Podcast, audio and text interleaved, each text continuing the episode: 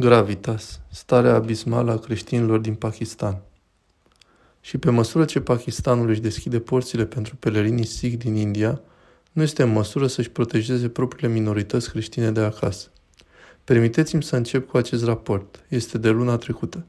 Misiunea Pakistanului, PAC, în Organizația Națiunilor Unite, a primit sute de scrisori care solicitau pași concreți pentru protejarea comunității creștine din Pakistan.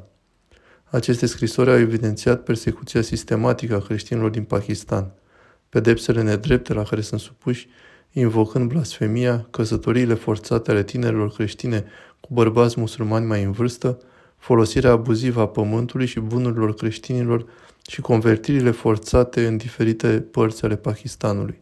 Să aruncăm o privire la câteva evenimente recente mai întâi. În februarie anul acesta, 2 fermieri creștini au fost uciși în Pakistan. Unul dintre ei a fost bătut până la moarte de proprietarul său musulman.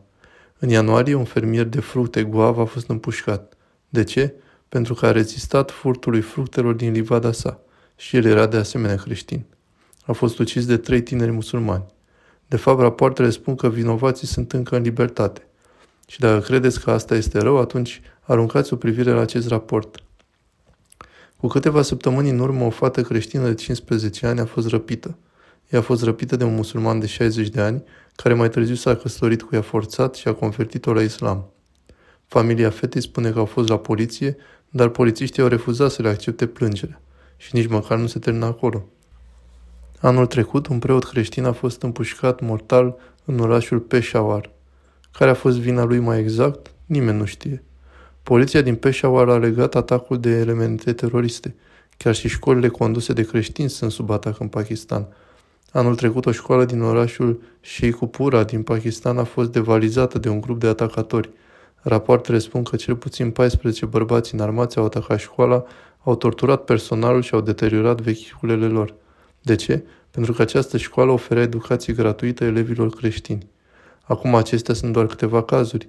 Există mult mai multe alte povești de groază, multe alte relatări ale atrocităților. Dar ați prins ideea. Viața creștinilor din Pakistan a devenit un adevărat iad. Să vorbim despre numere acum. Și ele relatează povestea. În 1998, creștinii reprezentau 1,59% din populația Pakistanului. În 2021, cifra a scăzut la doar 1,27%. Dacă vorbim despre alfabetizare, doar 35% dintre creștinii din Pakistan sunt alfabetizați. Conform unui ONG cu sediul în Islamabad, și chiar am văzut rapoarte media, peste 80% dintre familiile creștine compuse din 6-8 persoane trăiesc în case cu 2 camere. Și să nu mai vorbim despre ce slujbe au.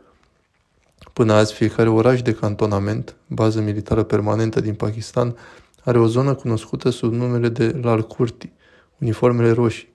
Aici locuiesc creștini și fac slujbe ciudate la gospodăriile generalilor, slujbe de muncă fizică, curățenie, agricultură.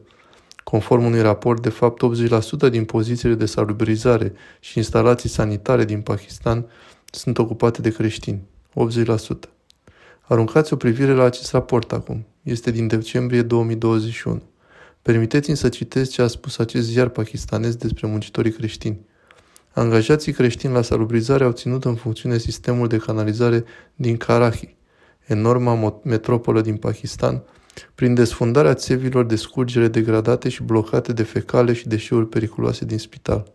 Și vedeți, a face slujbe modeste este doar o parte a luptei lor. Cealaltă este legea blasfemiei din Pakistan. Conform acestei legi, oricine ofensează islamul primește pedeapsa cu moartea. Iar Pakistanul a făcut acum această lege și mai strictă, a ridicat pedeapsa minimă de închisoare la 10 ani pentru oricine insultă soțiile, companioanele sau orice membru al familiei profetului Mahomed. Anterior maximul era de 3 ani, iar acum este de 10 ani. Și veți fi șocați să auziți despre genul de acuzații aduse creștinilor în temeiul legii blasfemiei. Să aruncăm o privire la acest raport. În iulie anul trecut, un mecanic creștin a fost condamnat la moarte pentru că a zis că el l-a urmat și îl urmează doar pe Iisus Hristos. În iunie 2022, 2 frați creștini au fost condamnați la moarte pentru că ar fi postat conținut blasfemiator pe un site web. Familiile lor au spus că au fost victimele unei înscenări, că cineva a creat un site web fals în numele lor, dar instanții care judecă cazul nu putea să-i pese mai puțin. Acum aș putea continua cu exemple legate de modul în care s-a scris în presă despre tipul de tratament la care sunt supuși creștinii din Pakistan. Dar adevărul este că, sincer, lumea poate face foarte puțin în acest sens. În repetate rânduri, diverse organisme globale au îndemnat Pakistanul să-și trateze mai bine minoritățile, să-i pedepsească pe cei care perpetuează crime împotriva creștinilor și hindușilor. Cu toate acestea, atacurile țintite împotriva lor nu s-au oprit.